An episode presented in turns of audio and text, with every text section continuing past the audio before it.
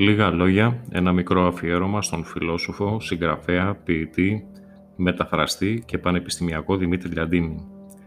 Γεννημένος τον Ιούλιο του 1942 στη Λιαντίνα Λακωνίας, με το πραγματικό το όνομα να είναι Δημήτριος Νικολακάκος. Όπως καταλαβαίνετε, άλλαξε το επώνυμό του, τιμώντας τον τόπο καταγωγής του.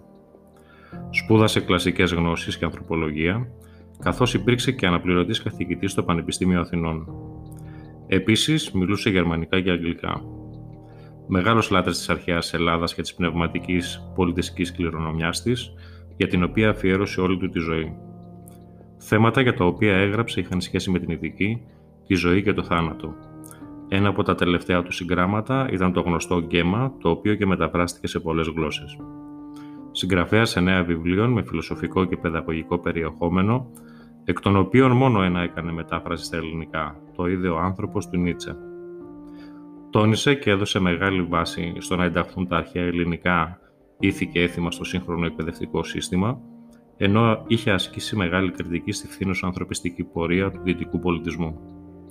Να επισημάνουμε ότι υπήρξε μέλος του Σωματείου Οδύσσια που υποστήριζε την καύση των νεκρών.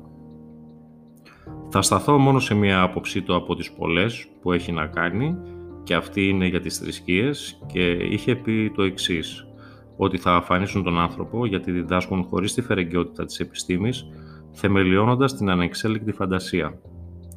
Ο θάνατός του προαποφασισμένος, αφού είχε αποφασίσει να εξαφανιστεί και ο θελός, όπως έγραψε στο γράμμα που άφησε στην κόρη του, λέγοντας πως είχε προετοιμάσει αυτή τη στιγμή βήμα-βήμα μία ολόκληρη ζωή. Η εξαφάνισή του απασχόλησε όλο το Πανελλήνιο το 1998, αφού το πρωί της 1ης Ιουνίου έφυγε από το σπίτι του που ήταν στην Νέα Κυψιά.